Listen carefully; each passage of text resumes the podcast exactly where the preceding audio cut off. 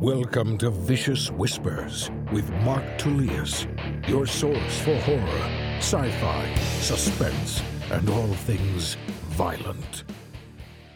Hey, what is going on, guys? Thanks so much for joining me today on Vicious Whispers with Mark Tullius. Today we have episode 174. At the end of the episode, we will play three more chapters from Try Not to Die in the Pandemic. After these chapters, we only have another three. So one more episode and we will be finished. This week, I was supposed to have Caitlin Marceau on. I was really looking forward to that but then I had to cancel at the last minute because of an accident that my dad had. He had a bike accident. So that was a bummer. But uh, Caitlin will be on in two weeks. Next week, I will have on my friend A.E. Santana. I will have her read one of her short stories. Looking forward to that conversation. So definitely check that out. But now, yeah, let's get to the week. So things have been going really great. I set my goals. I like having small goals, daily goals, weekly goals, whatever. But then I had one for my birthday. Originally, it was going to be weight related and body fat, all that kind of stuff. And I realized like I don't give a shit about that. Like I, that's I do in a way, but not enough to where I was actually going to make the changes to get to where I would ideally like to be. And I'm just getting better with being where I'm at, being cool with where I'm at. I'm really like, I feel very fortunate to be where I'm at now at 50. Like, I'll be 50 next Friday. Oh, and today is my brother's birthday. So happy birthday, Steve. He just turned 45. Yeah, awesome, awesome dude. He lives in Texas now. It sucks. Well, not that he lives in Texas, but uh, I don't see him very often. Anyhow, happy birthday, Steve. So hopefully he hit whatever goals he wanted. I know he's been doing tons and tons of awesome stuff, uh, which is really cool. One of my goals that I was working on that I still plan on hitting was to finish Try Not to Die in the Wild West. At least this next pass. I want to be able to give it to John Palisano, be like, here, just fill out whatever you like here, make sure it's all cool. Then we'll do one quick pass. And but for now, I want to have the all these death scenes pretty much done. I want most of these things done, all worked out, just to get to them. I felt like I've been taking way too long. I was really kicking myself in the ass on Monday. It was either Monday or Sunday, just getting on myself, actually kind of getting a little depressed, being like, fuck, what's my point? Like, I. I was just very upset with myself. I was very depressed. I was having a hard time accepting that it's taking so long. But I got a little depressed about it the other day. I was feeling like it was taking me too long, that I was screwing up. It wasn't going to be any good. I don't know how to write a western. Blah blah blah blah blah. All these, you know, all that those negative voices, that inner voice. But I was like, I looked at it. I thought about it. I posted something on Facebook about it, which always helps. I think giving voice to lots of our, I don't know, these negative things. I think it helps uh, to address it to say, yeah, this is here because I was even able to show my son later that night. I said, "Hey, man, just so you know, like this is kind of what I was going through this morning. I think it's important for you to know whether someone's an artist or athlete. Doesn't matter what they are. They may have a lot of self doubt. They may, you know, be struggling. You may hit points." with whatever you're doing, whether he's making a Minecraft world or whatever else, if he has a little setback or if he feels gets discouraged, last thing I want him to do is just to quit. And so being able to say, look, this is how I was feeling today. I didn't want to do it, but check out what I did. Like, man, I got uh, that day, I think I finished like three chapters plus another five to six death scenes, which was way more than I thought I could have done. So by the end of the day, I had done a bunch. I was very happy with it. I liked some of these death scenes. I thought they were pretty good and funny, a couple of them. But so by the end of the day, it was awesome, even though I had all that negative stuff in the morning. So being able to share that with my son, I that was cool. But now onto the shitty thing. The my dad, who had his hip replaced not that long ago, so he's been working hard to rehab his hip. He's very active, incredible shape, 79 years old. He's the one who got me into doing yoga. He was doing handstands off my diving board a long time ago. And I was like, man, like if he could do that, like I want to be able to do that. I still can't do it. But he definitely is very active. He rides his bike everywhere. He was doing all this stuff before his hip replacement. Got his hip replaced, did all this rehab, and then got back on his bike. And on Monday morning, he had a really bad accident. It was dark. He hit a curb, went blind, and knocked himself out. and fractured his pelvis in four places.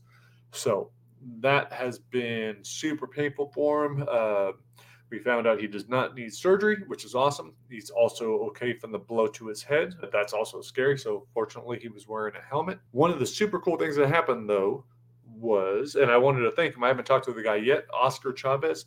Thank you so much for what you did for my dad, you and your son. I don't know the exact details of where it was, but was early in the morning. I believe it was near a gym. This man, Oscar, and his son were working out or just coming out from working out.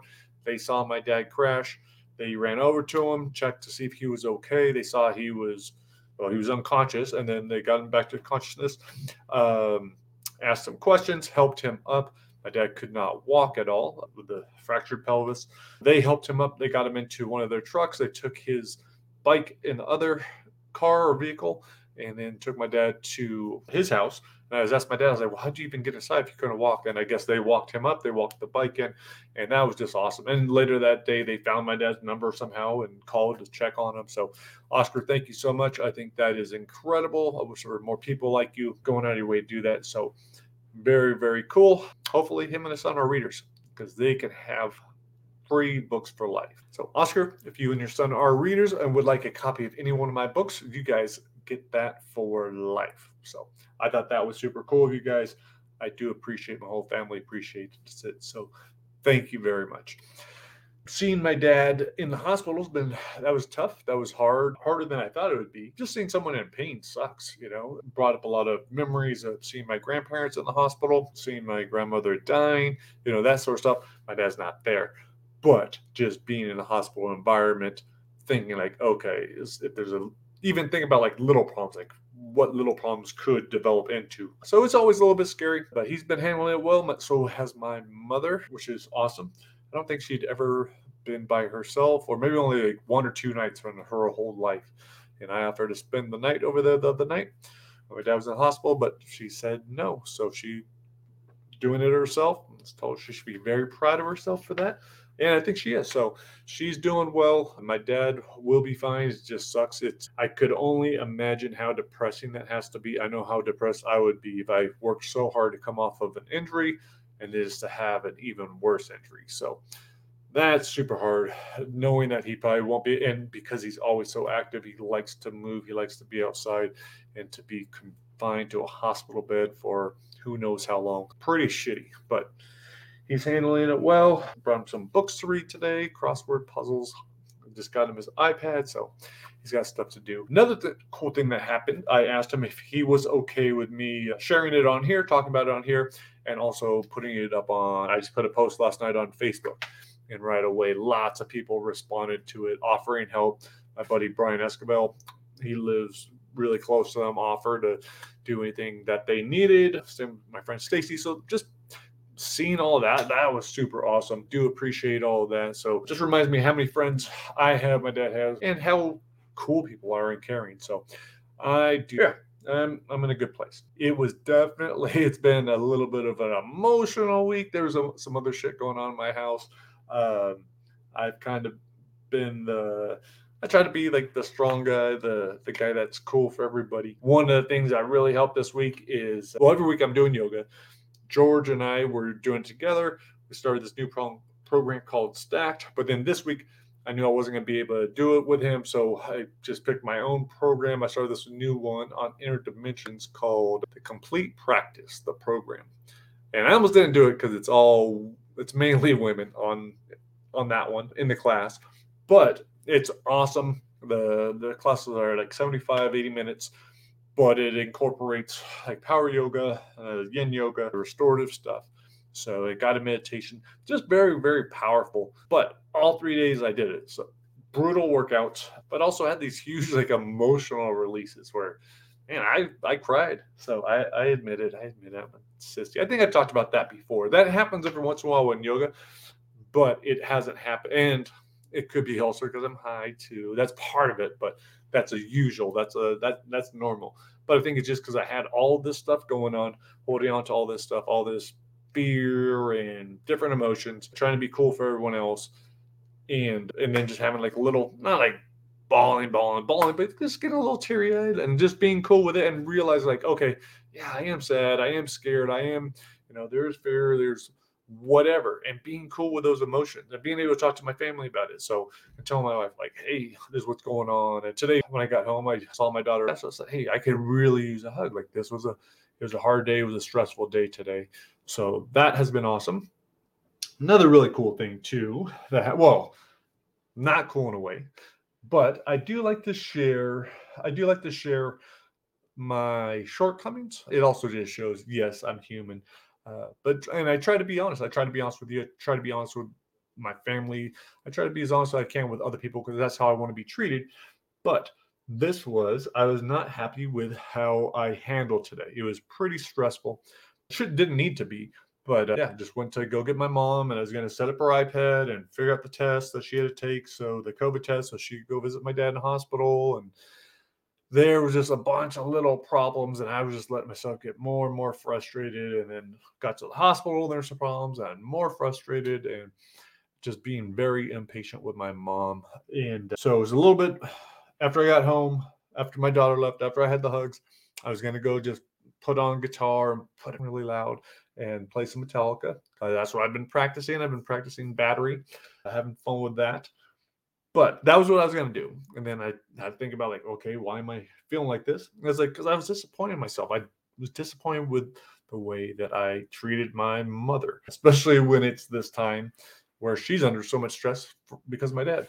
So I called her up and I apologized. I said, "Hey, this was not okay. How eh, you know?" And she didn't want to hear it. She tried to stop me right away and tried giving me excuses for like, "Oh, I was fine," and yes, I'm under stress and blah blah blah blah. I was like, "No," I was like, I was very impatient, you know, or or at least I felt impatient. And I was like, and you don't deserve that, especially now. And you know, and that's something that I get to go talk to Jake about tonight and, and live like, you know, hey, this is how I was with grandma today. I don't like how I was. So I called her and I apologized. You know, and that's something like shit. Hopefully they'll remember that. And when 30 years from now, when the roles are reversed, they'll be doing the same thing and saying, Sorry, dad. Sorry I'm such an asshole to you today. But sorry, mom. She did appreciate that. Not me being impatient, although she was cool with that too. But she really appreciated the phone call. So, anyhow, that's the kind of stuff I've been dealing with.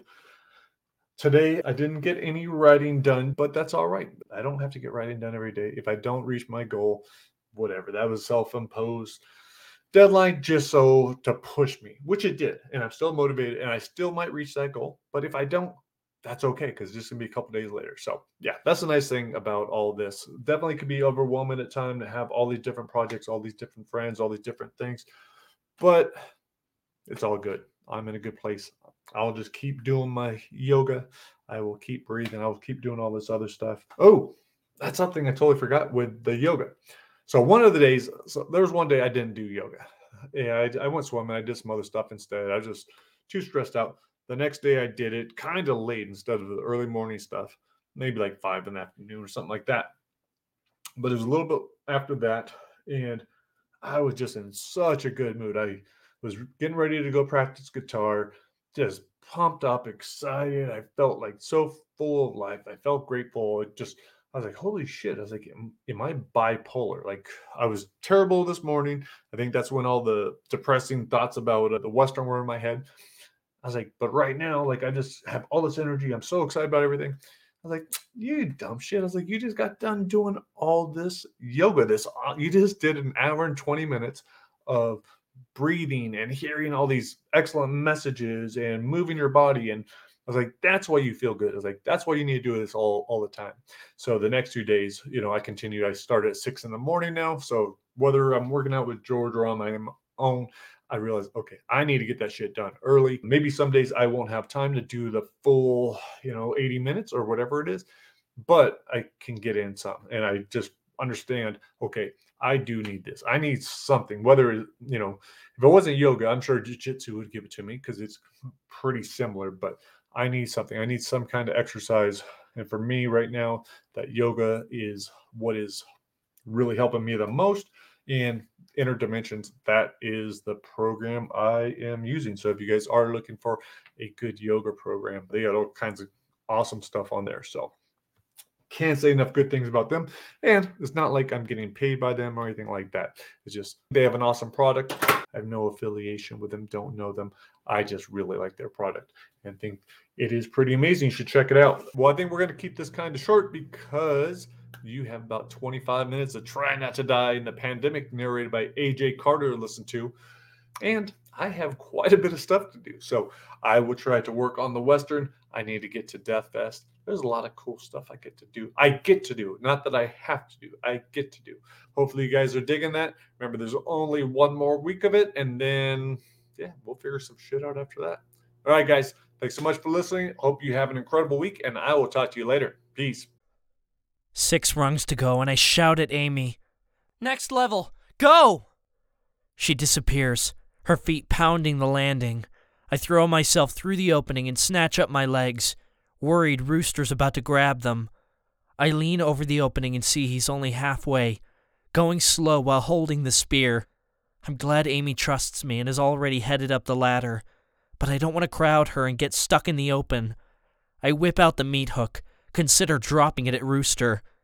If I was sure it would stop him, I'd throw it, but I can't leave us defenseless. I take a step back from the opening, but only one because I can't let him reach the landing. This isn't about a fair fight. This is survival. It sounds like he's only a rung or two away. I cock the meat hook over my shoulder and promise myself I'll close my eyes before it hits him. There's a loud twang and something whizzes by my head. I ignore it and focus on the opening. No sound comes from the ladder. Another sharp twang is followed by a thunk of a crossbow arrow lodging into the plastic siding a foot from my face. The shots come from below. I leap back and crouch down so I'm below the four foot wall. Rooster pops out of the opening, gets to his feet, holding the jagged umbrella pole like a sword. The lower half of his pant leg is soaked in blood, but he's smiling, all of his focus on me. Screwed up, kid.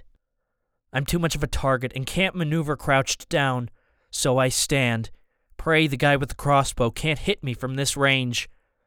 Rooster fakes like he's stabbing left, then jerks the pole right, the end scraping a groove into my forearm. I yelp and spring back, but he's on me. He stabs again, and I back into the railing, just a foot from the slide. The quick glance over the edge makes me woozy. The water too far away to jump into. Hey, Rooster! Amy shouts from above. Rooster looks and I seize the opening, swing the meat hook up and over my head. The metal reflects in Rooster's wide eyes right before the point penetrates the apex of his skull with a meaty thwack. Rooster's face is expressionless. I push his chest and he topples backward, thuds down on the slide. Even though his eyes are half open, I can tell he's dead. There's always this certain look a person has when their spirit's left. I first noticed it at Grandma T's funeral a few years back. She looked the same, but she wasn't present. Same thing has happened to Rooster. He almost appears fake, like a puppet in a strange way. There's a small control panel to my right with two big buttons. One reads water on, the other water off. I heave Rooster's body so he's lying on the slide, then pull out the meat hook, releasing a red river. I hit the water on button, and the system gurgles and spits for a moment before salt water shoots out from jets, rimming the entrance to the slide. The water builds up alongside Rooster until there's enough to flush him out of my sight, along with all that red.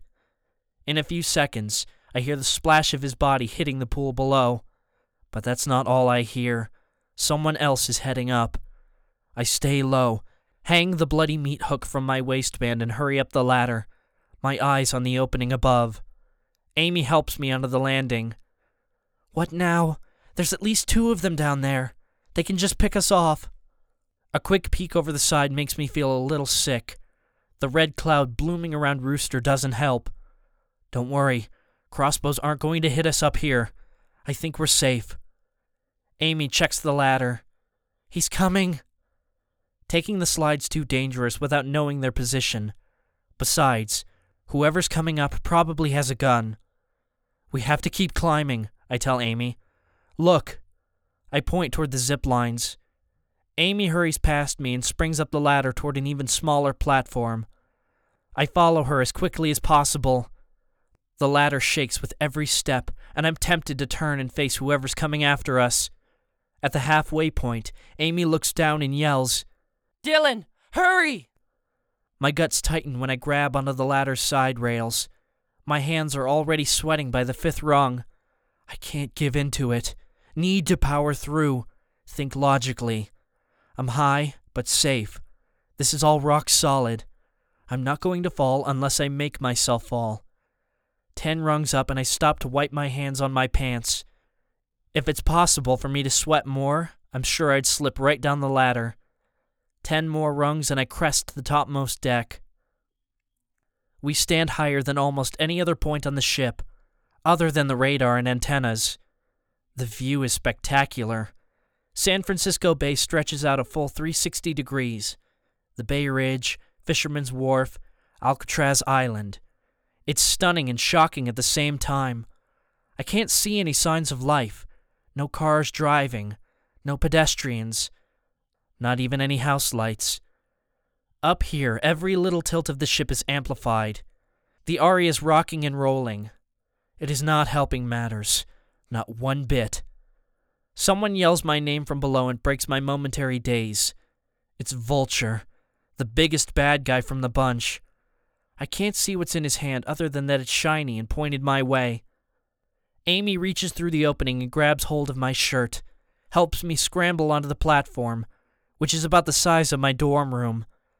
There are safety railings all around, lots of belts bolted to them, too. A zipline station at each corner faces the pool. I know I shouldn't glance down, but can't resist. The platform below seems so much smaller. My head goes woozy again, and I must sit. Dylan, what are you doing? Amy asks. I can't answer. Can't think.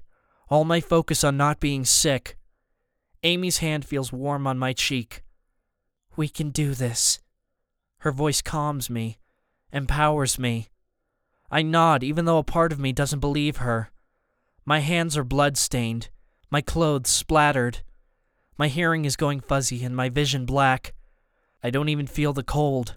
I just keep hearing the sound of the hook blasting through Rooster's brain. Amy crawls to the opening and comes right back. I need you, Dylan, she says calmly. We've got to hurry. I take a deep breath and blow it out, feeling a little better. Amy helps me to my feet and takes me to the left zip line with a huge number one above it. It leads to a platform off the stern side railing, about a football field's length away. I've only done this once. I don't say it was in my friend's backyard about ten feet up. She says, We don't have a choice. There are red harnesses attached to the zipline wire, handles above each one. So what do we do? Amy snatches the first harness off the ground and holds it open for me. Get in. A blast of freezing wind cuts through me and rocks the platform. Clomping steps are coming up the ladder. No way. I put myself between the opening and Amy. You first. She throws on a pair of gloves and hands me the others. Dylan, go, she says. I can help you. Jesus Christ! Vulture says. He pulls himself out of the opening, his face red, sweat rolling down his cheeks. Make up your damn mind. I keep my back to Amy, position myself between her and Vulture. The guy has to be close to 400 pounds, and it takes him a bit to get to his feet, his breathing heavy. He's got a knife sheathed on his left hip, his hand resting on the holstered gun to his right. Time to make a decision. To tell Amy to go on the number one zip line, and I'll be right behind her. Go to chapter 43. To have Amy take the number one zip line and I'll jump on number two, go to chapter 44. To talk Vulture down to stall for Amy's getaway, go to chapter 45. Vulture looks like a heavyweight boxer in the 10th round.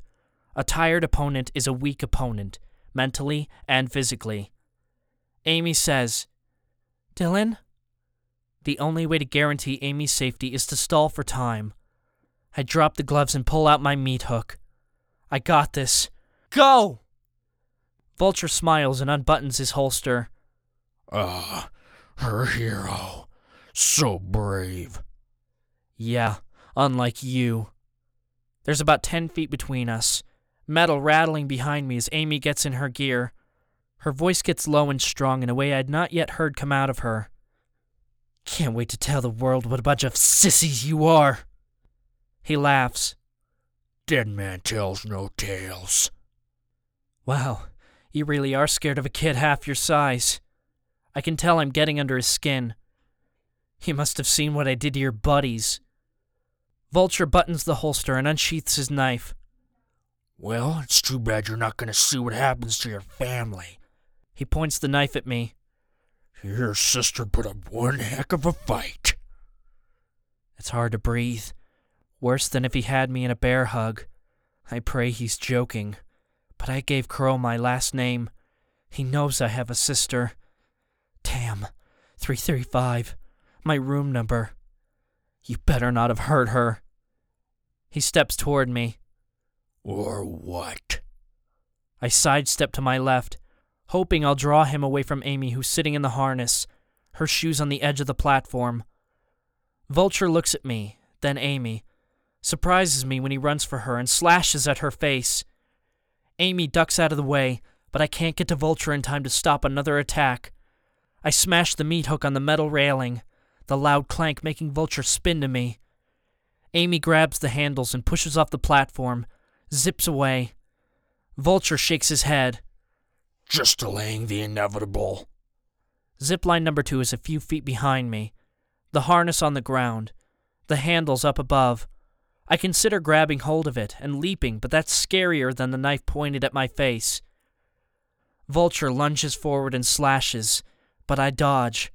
He's not nearly as fast as the others, but I absolutely can't let him get close. This platform's so small he's got me trapped in this corner. I step away from the zip line opening so I don't tumble out, hold the meat hook like I want to bury it in him. He shows no sign of fear and lumbers forward. I take a step back and bump into the railing. This is it, he says. Say your prayers, kid. My eyes are glued on his chest. I'm ready to react. Vulture swings big with the knife, and I go to block with the meat hook. But it was a decoy, and he launches the real attack, his left arm coming at me like a giant club. I duck, but his fist catches me on the side of the head and knocks me to the floor. Everything black as the meat hook flies out of my hand. My vision's back but blurry. Vulture's laugh all I hear. He's got his giant boot on my meat hook, and I can't pry it away from him. He kicks the hook over the edge, waits for the splash with a smile. Not so tough now, he says. I get to my hands and knees, but I'm still dizzy. This isn't how I'm supposed to die. Instead of going for the kill, Vulture leans down and gives me a playful poke, the tip of his knife in my shoulder creating red hot pain. Vulture pokes again, but this time I'm ready and get both hands around his neck and pull him off balance. He trips and falls to his knees, has some not very nice things to say about me. I don't care, because I'm back on my feet in front of the zip line, the handles within reach. I crouch and pretend I'm playing second base and need to tag the runner out.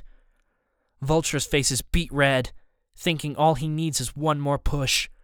I say, Anyone ever tell you that you look like a deranged bull? No more talking.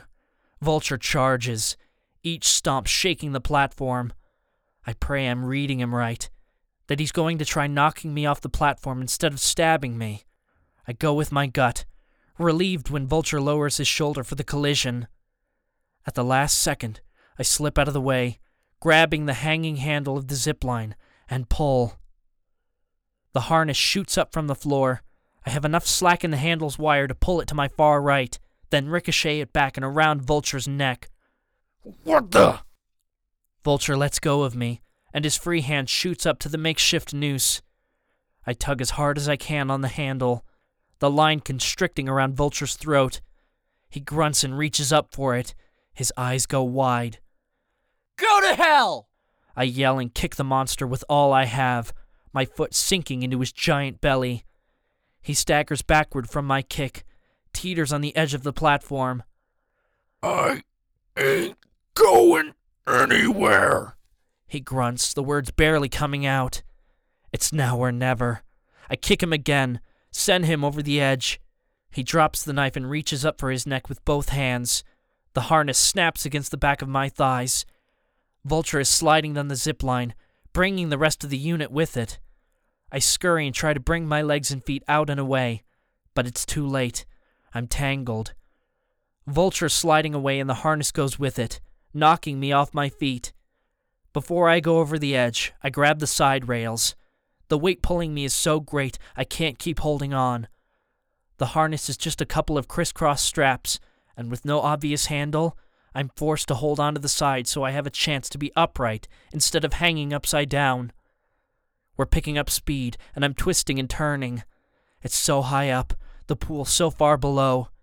Even with the water to break my fall, I'd shoot right down and splatter on the bottom. Something smacks me in the head, nearly knocks me out of the harness. Vulture's legs keep flailing, his boots so close. He keeps kicking as his orbs bulge out of his skull, one hand trying to free himself from the noose, the other pulling on the other handle. Another kick comes close, but I dodge out of the way, the shift causing pressure around Vulture's neck. To test it, I jump my body up and let it fall down as hard as I can. Vulture jerks, the noose tightening from my movements. I jump up again and again. We're halfway to the landing platform and Vulture's no longer kicking, just making all sorts of wretched sounds. This guy tried to kill me, and will again if he's free. I jump up and down in the harness even harder. Pray it doesn't break off. We're nearly to the end of the pool. My actions cause the harness to stop moving. Vulture gurgles like the disgusting pot of boiling seafood soup Grandma Collins used to make. His eyes roll back before shutting. I'm not convinced he's dead, so I jump up and down a few more times. The rope disappears into Vulture's neck, vanishing inside his skin. His arms go limp. I jump again. His head drops forward a bit, then drops even more. His head rolls all the way forward, separates from his body. Both pieces fall as a fountain of blood explodes in front of me. The lack of a counterweight shoots me and the harness backward a dozen feet, away from the shower of blood.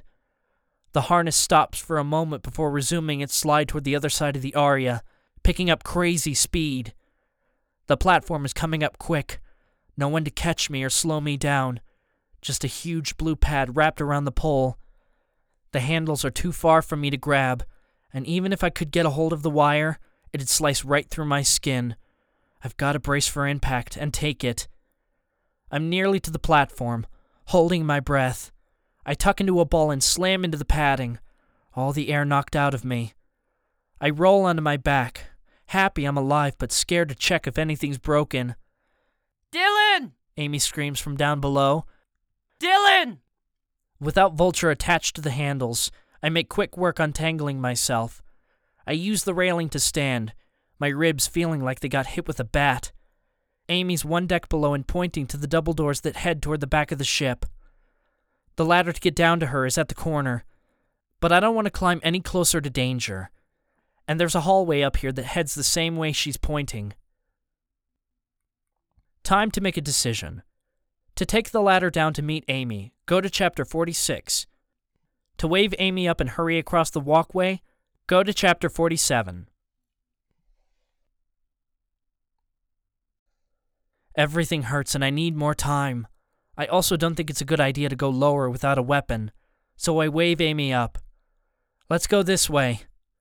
Amy doesn't hesitate, bolts up the staircase and runs right for me, swallows me in a massive hug. Neither one of us says a word, just soak each other up for a few seconds. Amy steps back and sees the streak of blood across my hand. Oh my god, you're bleeding. The cut doesn't feel bad, not worth worrying about. They got my family. You don't know for sure. I look over the edge.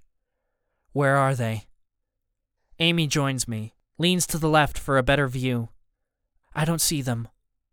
There were two of them? I ask. Yeah, redhead and the crossbow guy, she says. That's good. It means. Oh man. Vulture's body's a big blob of black on red outside the tiki bar.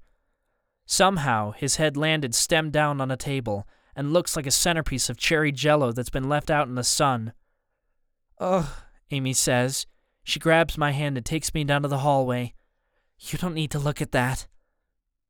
Where are we headed? I ask. We'll go down to the next staircase and circle back. Make our way to my cabin. I stop at the corner, check to make sure no one's coming. What about my family? What if he's telling the truth? If they have them, what can we do?